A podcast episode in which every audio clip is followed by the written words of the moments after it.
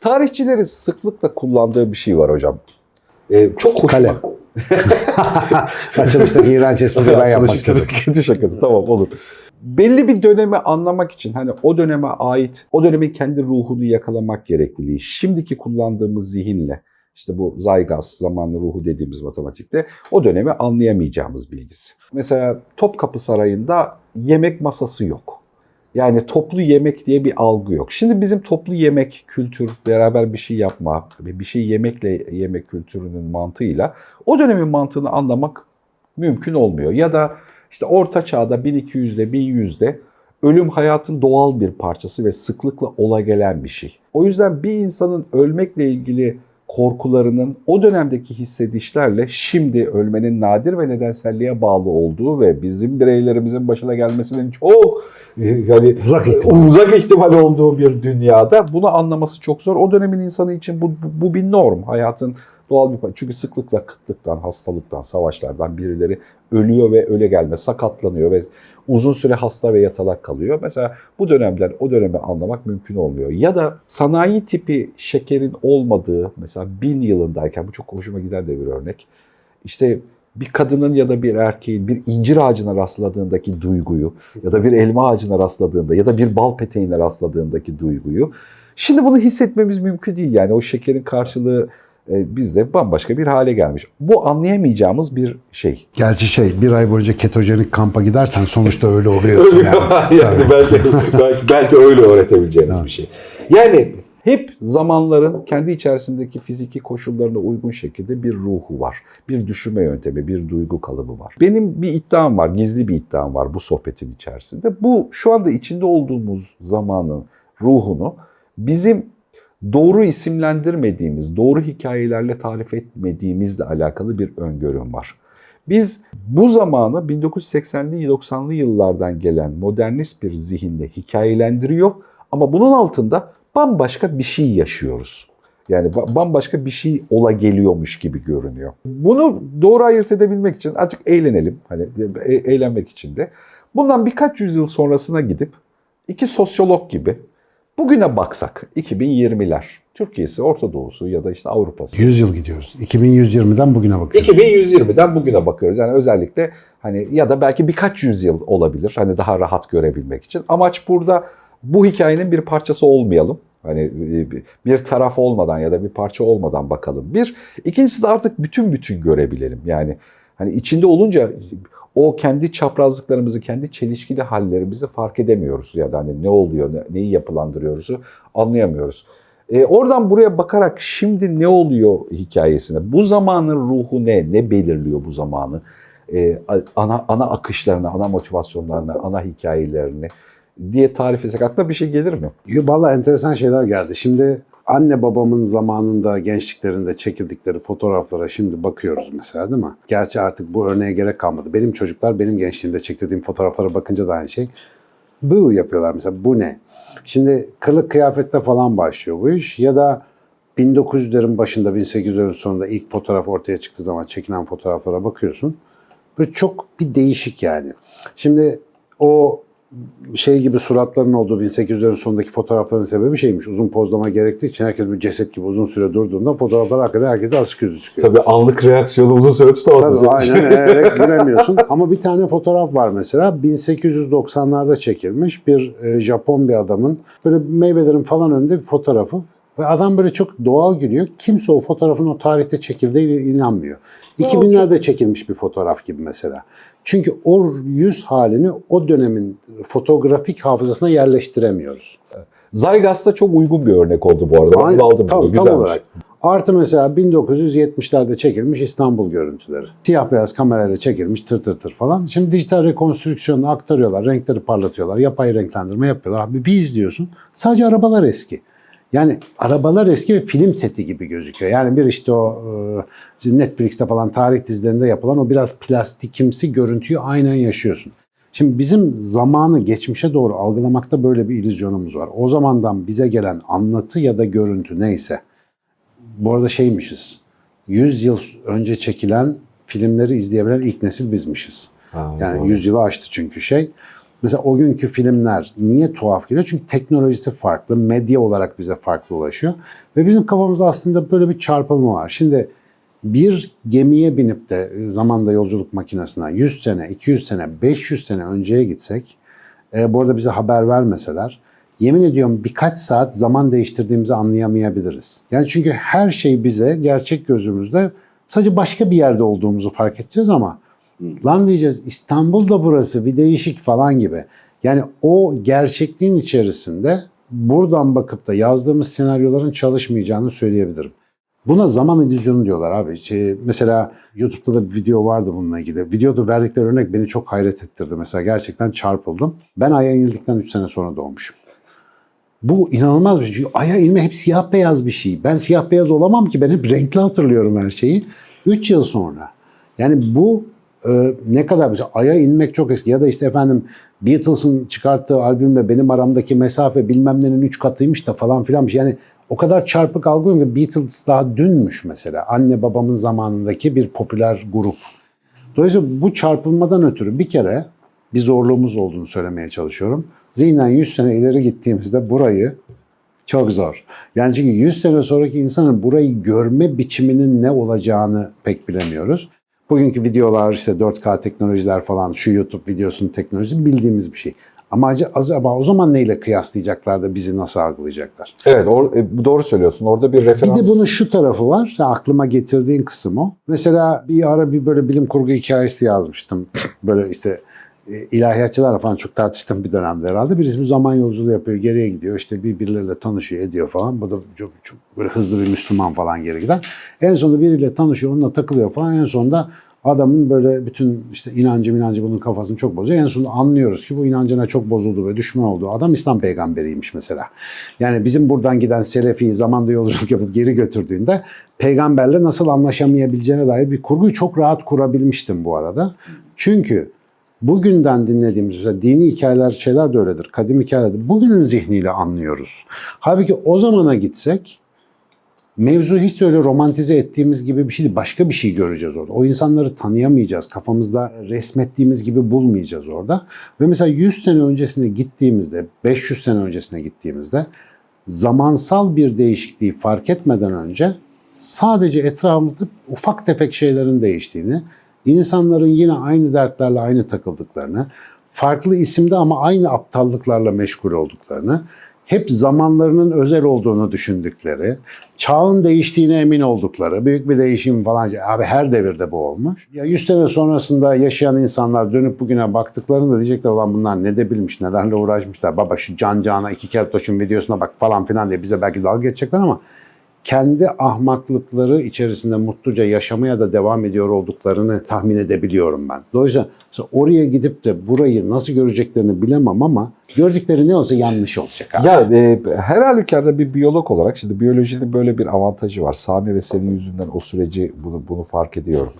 E, o o avantaj da insanın biyolojik varlığının sınırlılıkları üzerinden bir e, açılım yaptığında doğru söylüyorsun. Yani milattan önce 2000'li yıllarla bugün arasında e, biyolojik varlığımızda bir değişiklik olmadığına göre fonksiyonel biyolojik varlığın fonksiyona dönüştüğü alanlarda da çok büyük değişiklik olamaz.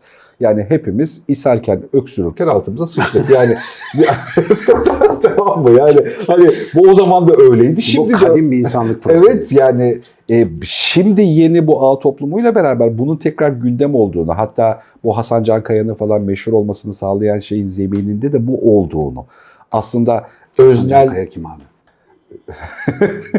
Valla mavi ekran verdim bilmiyorum. e, çok meşhur yeni e, bir tür stand-up gösteri yapıyor. Yani çok izleniyor. Eksene geçti falan. Ha Yani, şu çocuk tamam bildim ya. e, kıvırcık e, böyle kravatlı konuşanlar. çıkan- konuşanlar e, Valla hikayesi. başarılı. Ha Ama yani çok küfür ediyor ama gene iyi. yani. Ya şimdi mesela orada da yakalanan şey yani hani e, aslında lojiler kapsamını çıkarttığımızda yukarıdaki işte saçma sapan hırslar kapsamını çıkarttığımızda insanın insandan farkı yok. Yani ya bir yaşamla ilgili hevesini ve ihtirasını ya da e, yaşamla ilgili kötü sıçma hikayesi diye tarif ettiği hi- hikayesi de anlattığında bu iki öykü kalıbı her insanı aynı parantezin içerisine alıyor gerçekten. Hangi statüde olursan ol, hangi ekonomik seviyede olursan ol. Ve bu da yeni ağ toplumu da tekrar yeni yeni standart, yeni birleşkeli standart. O yüzden onu topladığı grubun içerisinde bakıyorsun ki kıyafeten birbirinden çok farklı ya da eğitim olarak birbirinden farklı insanlar aynı şakanın eğlencesinde pozisyonlanabiliyorlar. E, bir yerde kalabiliyor. Belki acaba şöyle bir şeyden bakılabilir mi? Yani lokomotif ilk icat edildiği zaman ya da işte denemeleri yapıldığı zaman insan vücudu 80 kilometrenin üstünde bir hızla gitmeye dayanamaz diye büyük büyük şeyler kesen arkadaşların olduğu. İşte IBM'in CEO'sunun zamanında dünyanın dört taneden fazla bilgisayara ihtiyacı yok falan. Şimdi dedi. bu arada o IBM'in CEO'sunun yazılım diye konuştuğumuz şeyin delikli kart sistemini kuran adam olduğunu da hatırlayıp konuşmak gerekiyor. Hani böyle hani mal bir yönetici ha ha ha ne demiş gibi bir durum değil. Adam Değil. dahi. bütün bu bilgisayar devriminin kurucularından. Kurucusu yani Tabii, hani tabii. çok önemli kriterleri olan bir adam harbiden dünya. Çünkü işte bir Zygas'ta sıkışma. Bir, Şimdi mesela biz de bugün şey yapıyoruz ya ben de yazıyorum konuşuyorum mesela dijital teknoloji bize ne yapıyor? Burası çok riskli bir alan. Çünkü hakikaten 100 seneyi bırak 10 sene sonra ağır dalga geçirme riskim var. Yani Tabii. daha hayattayken bunu görebilirim. Fakat orada işte prensiplere bağlı kalmaya çalışsak da o anakronizm kaçınılmaz gibi gözüküyor. Mesela ben ondan şeyle yırtmaya çalışıyorum. Yani bu şu andaki teknolojinin değişim hızına baktığında bir süre sonra bu konuştuğumuz teknolojilerin hiçbiri olmayacak. Ama teknoloji insan ilişkisini prensip düzeyine indirgeyebilirsen o pek modası geçecek bir şey değil. Yani biz sürekli olarak bir teknolojiyle ilişkimiz var. Ve ben ilk defa talepkar teknolojinin zamanında doğdum için yani bana bildirim gönderip benden aksiyon bekleyen bir teknoloji var ya şimdi e, çataldan farklı Evet. olarak. O teknolojinin nereye gidebileceği konusunda uyarılar yapabiliyorum. Ama mesela 100 sene sonra öyle şeyler olacak ki mesela bugün sadece benim kitaplarımı okumayacak insanlar. Bugün konuşulan şeylere bakacaklar. Dijital teknoloji yasaklanmalı. Sosyal medya zehirdir falan. Lafları şimdi o günden bakınca bir bir değişik olacak. Belki senin ana iş kaynağın, beslenme kaynağın, yaşam biçimin atıyorum Instagram vari bir platformda ge- gerçekleşecek. Yani senin şehrin aslında öyle bir sosyal medya uygulaması olacak belki. Ya da onun çok gelişmiş bir versiyonu. Şimdi oradan dönüp de tarihsel olarak falanca devlet adamı, falanca yetkili, falanca doktor çıktı bunu dedi. Yani gözünü seveyim. İşte bu IBM'in kartçı amcasına Şimdi benzeyecek. yani. onu e, oradaki ikizlemeyi aslında sezdiğim şey bu. Bunu zamanlı ruhunu bu yüzden tartışalım istemiştim e, arka tarafta. Onu biz şu anda karşılıklı yaşadığımızı düşünüyorum. Örneğiyle beraber vereyim. Bir tarafımız sosyal medyanın bağımlılık yaptığını söylüyor. Doğru değil mi? Şimdi bağımlılık yapıyor, tehlikeli, bıdı bıdı falan falan diye söylüyor. Ki bir Hatta- sürü kanıtımız var. bu Kanıtımız konuda. da var bu arada. Yani tehlikeli örneklemler de var. Aynı zamanda da aktif bir şekilde sen toplantı yapmadan önce, tanışmadan önce, birilerini yapmadan öncesinde sen sosyal medyadan girip o kişiyi kontrol ediyorsun. Tabii ki. Şimdi buradaki riyakarlık şöyle. Senin dijital varlığını kişisel olarak çok önemsemiyorsun. Kişisel olarak sana söylemiyorum. Yani genele yaygın şekilde. Bunu çok önemli değilmiş gibi kabul ediyorsun. Mış gibi kabul ediyorsun. Ama bir başkasının dijital varlığını, dijital kimliğini de kontrol etmeden hayatında hani kim bu kim la falan dediğimizde ilk yaptığım şey de Google adını yazıyoruz. Alt tarafta ne çıkıyor ya bakıyoruz. Sonra da oradaki kanaatimizle de ön kabulle de onu kabul ediyoruz. Lan bu böyle de bir adammış falan. Sevmediğimiz ya da Orada sevdiğimiz. göstermeyi tercih ettiği şeye ikna oluyoruz. İkna oluyoruz. Yani mesela bu, bu riyakarlık aynı anda şimdi bu zaman diliminin içerisinde yaşadığımız bir şey. Bunun çokça örneği var. Veriyi kullanma halinde mesela algoritmalara olan adaptasyonumuzda falan hayatla alakalı. Yapay zekaya bıraktığımız işler, işler, bir taraftan yapay zekadan korkmalar. korkma ya da işte onu hiç anlayan yapay zekanın e, gerçekten hani bir tür e, butik mankeni gibi karşımıza çıkmasını bekliyoruz lan yapay zeka işte o şu yapay zeka içe- içerisinde bir sürü şeyi öyle kullanıyor yapay zeka daha başka bir şey değil ki Ya mesela 5-10 sene içerisinde şey olacak ya bu teknolojik ara birimlerin çoğu ortadan kalkacak, bedenle bütünleşecek falan. Abi mesela ben de oradan sonra elektrik kesiliyor. Yani biraz iterasyon yapıyor. Hatta işte bilim kurgu yazayım falan dedim. Bu bizim bilim kurgu merakımız da biliyorsun. İttiremiyorum oradan sonrasını. Yani tutup da bir biyonik insan o 1980'lerde 70'lerde seyrettiğimiz 6 milyon dolarlık adam falan gibi diziler dışına çıkamıyorum. Çünkü şunu fark ettim. Benim zihnim de biraz orada sıkışık. Çünkü Bence şu dönemin insanların da zihni sıkışık. Çünkü hala bu konuda dişe dokunur bir bilim kurgu izlemedik. İşte bu Transcendence gibi, Her gibi filmler var. Bir yapay zeka ama bugünkü gibi. Fakat biraz gelişmiş. Gene insan var bugünkü gibi ama biraz daha debilleşmiş. İşte yapay zekaya aşık oluyorsun ya da adam zihnini bilgisayara yükleyip herkesi kontrol ediyor falan. Ama sıradan normal insanın öyle kötücül, mötücül ya da aşk hikayesi falan olmadan bedeniyle bütünleşmiş bir teknolojiyle ve kesintisiz veri ağıyla bağlı olduğu bir dünyada nasıl yaşayacağını ve Bırak 100 sene sonrasında 50 sene 40-50 sene sonra dönüp buraya baktığında ne göreceğini inan hiç hayal edemiyorum. Çünkü benim müktesebatım ve hayal gücüm sınırları dışına zaten şu anda teknoloji çıktı. Ben hala cep telefonuna boş boş bakıyorum lan nasıl yapıyor bu işi falan filan diye. Bir sonra olacak olan şeyi tahayyül etmem çok zor. Ama insanlık tecrübesine ben baktığımda gördüğüm şeyden pay biçerek şunu söyleyebilirim ki ağır dalga geçecekler. Yani halimizde ağır. Eğer hala insan kalmışsa, varsa dünyada bir şekilde becermişler demektir. Ee, ki olmama ihtimali de var. 50 sene içerisinde yok olabiliriz. Ama geri dönüp baktıklarında ya Sinan Canan yani insaf be kardeşim diyecekler. Çünkü o değişimin nereye götüreceğini inan bilemiyorum. Ama bir kıstası var. Yaşarlarsa yani bugündeki bütün o senin dediğin olaylara da bizim değerlendirmemiz ve endişelerimize de hepsi de boş gözle bakacaklar. Burada bu konuya bakarken bir e, ana motivasyonu en başta cebimizde tuttuğumuzu fark ediyorum genel olarak. Burada da farklı bir yer bulmaya çalışıyorum. Şimdi sen de cebinde ana motivasyon olarak ister istemez gelecekle ilgili şeyi endişe bileşkesiyle beraber pozisyonluyorsun. Bilmiyorum. Gerçekçi nedenlerin de olabilir bu arada bir şeyde. Gelecekle ilgili şeyi geçmişte yani geçmişin geleceğine baktığımızda kendi içerisinde hep bir matematikle hareket ettiğini fark edip işte öyle ya da böyle sonuçların öyle ya da böyle gıdanın daha çok dağıldığı, bebek ölümlerinin daha düş, düştüğü bir dünyaya doğru hep öyle gelmiş. Ben geleceği endişeyle beraber paketlemektense daha çok bizim evrimsel güdümüzde sizden çaldığım temel bilgiyle biz aslında hangi motivasyonla hareket ediyoruz'a bağlamaya çalışıyor. Mesela süper organizma olma ile ilgili bir garip çabanın aslında bu ağ, sosyal medya falan dediğimiz şeyin bu çabanın ilkel haliymiş gibi de sezinliyorum. Yani Tabii ki. bir süper organizmada olmaya Benim umudum da o tarafa Evet. doğru zaten. O bağlantısallığın bu zorlukları azaldığında Evet. Direkt herkesle istediğin gibi kontak kurabildiğin anlık iletişim o hayal edemiyorum. Mesela insan zihni öyle bir yerden yapıyor? Evet ve Star Trek'te hatırlarsın Borg'ları. Hı. Birbirleriyle bağlantılı. Bağlantılı bir, bir, bir ırkla karşılaşmışlardı falan hikayesi. Onun gibi değil tabii o çok çirkindi de yani oradaki hali. Yani kötü bir düşman, güçlü de bir düşmandı ama İşte yani. mesela onu kötüye yamamışız bak. Evet, öyle evet bir- tabii yani Bizden büyük ya korkuyoruz. evet. Bir- ama yani davranışımız daha çok en büyük kaybımız ve en büyük pozisyonsuzluk sorunumuz daha çok birbirimizle girdiğimiz ilişkideki korelasyonu düzgün tutamamakla ilgili. Yani hep bir ötekiye öteki davranma. Halbuki teknik bilgi olarak da biliyoruz ki senin bana öteki olma olasılığın yok. Dünyadaki hiç kimse için. Ama bir yüzde üç farkımız var ki birbirimizi orada anlama olasılığımız da yok. O da bir tuhaf. Yüzde üç birlik bir fark var. Orada bırak bende kalsın dememiz Bende kalsın diye. İşte buna rağmen bunun olduğu bir e, örgüsel e, fotoğraf geliştirme. Mesela hani gerçekten toplumsal dokuda bir şey değiştiğinde şöyle olacağını düşünüyorum.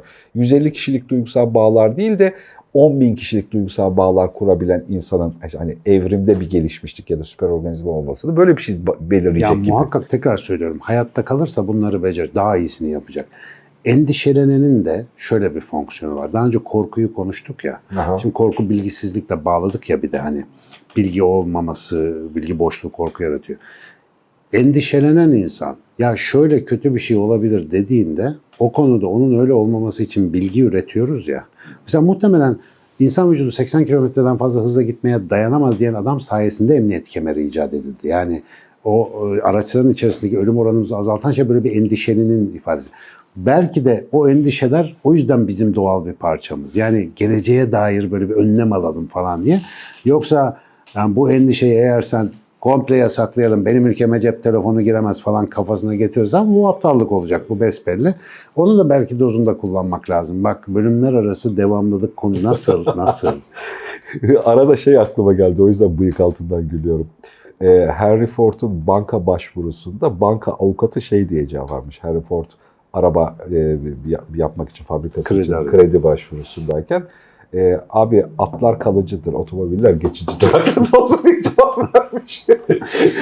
Ve Ford'un bir lafı var çok hoşuma gitti. Eğer iş yaparken başka insanları dinleseydim 90 kilometre hızla giden at yapmam gerekirdi diye. Harika bir şey var. Evet, Dolayısıyla ben diyor kafama göre takıldım mı çıktı. E, hani bu bölümü de niye konuştuk üzerine tekrar özetlersek biraz e, hani konunun üzerinde geze geze de konuştuk.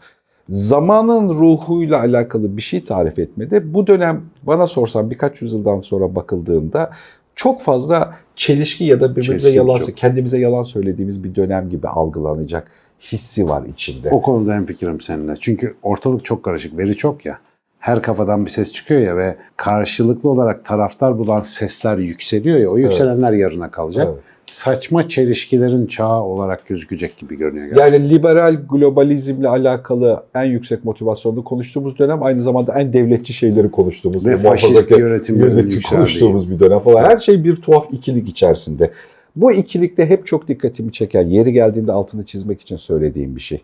Ortalama bir insanın yani belli temizlik ve hijyen koşulları, tuvalete gidebildiği, temiz suya ulaşabildiği, bir ev ya da korunaklı barınakla aran içerisinde ısınabildiği ve standart teknolojileri kullanabilen ortalama bir insanın yaşamını bu halde devam ettirebilmesi için dünyada iki tane ayrı insanın bariz yoksulluk sınırının altında olduğu bir dünyadayız. Bunu görüp görmemezlikten gelmenin dengesini de kurmamız gerekecek. Bu da çok büyük bir riyakarlık gibi görünüyor. Her şey denge Evet. Mustafa, her şey denge. Bu denge Hadi. konusuna girelim. Azıcık. Ona- bak sadece geçmiş bölümlerde değil, gelecek bölümlerde de bağlantı kuralım. Bağlantıyı kuralım. Hocam çok teşekkür ediyorum. Eyvallah.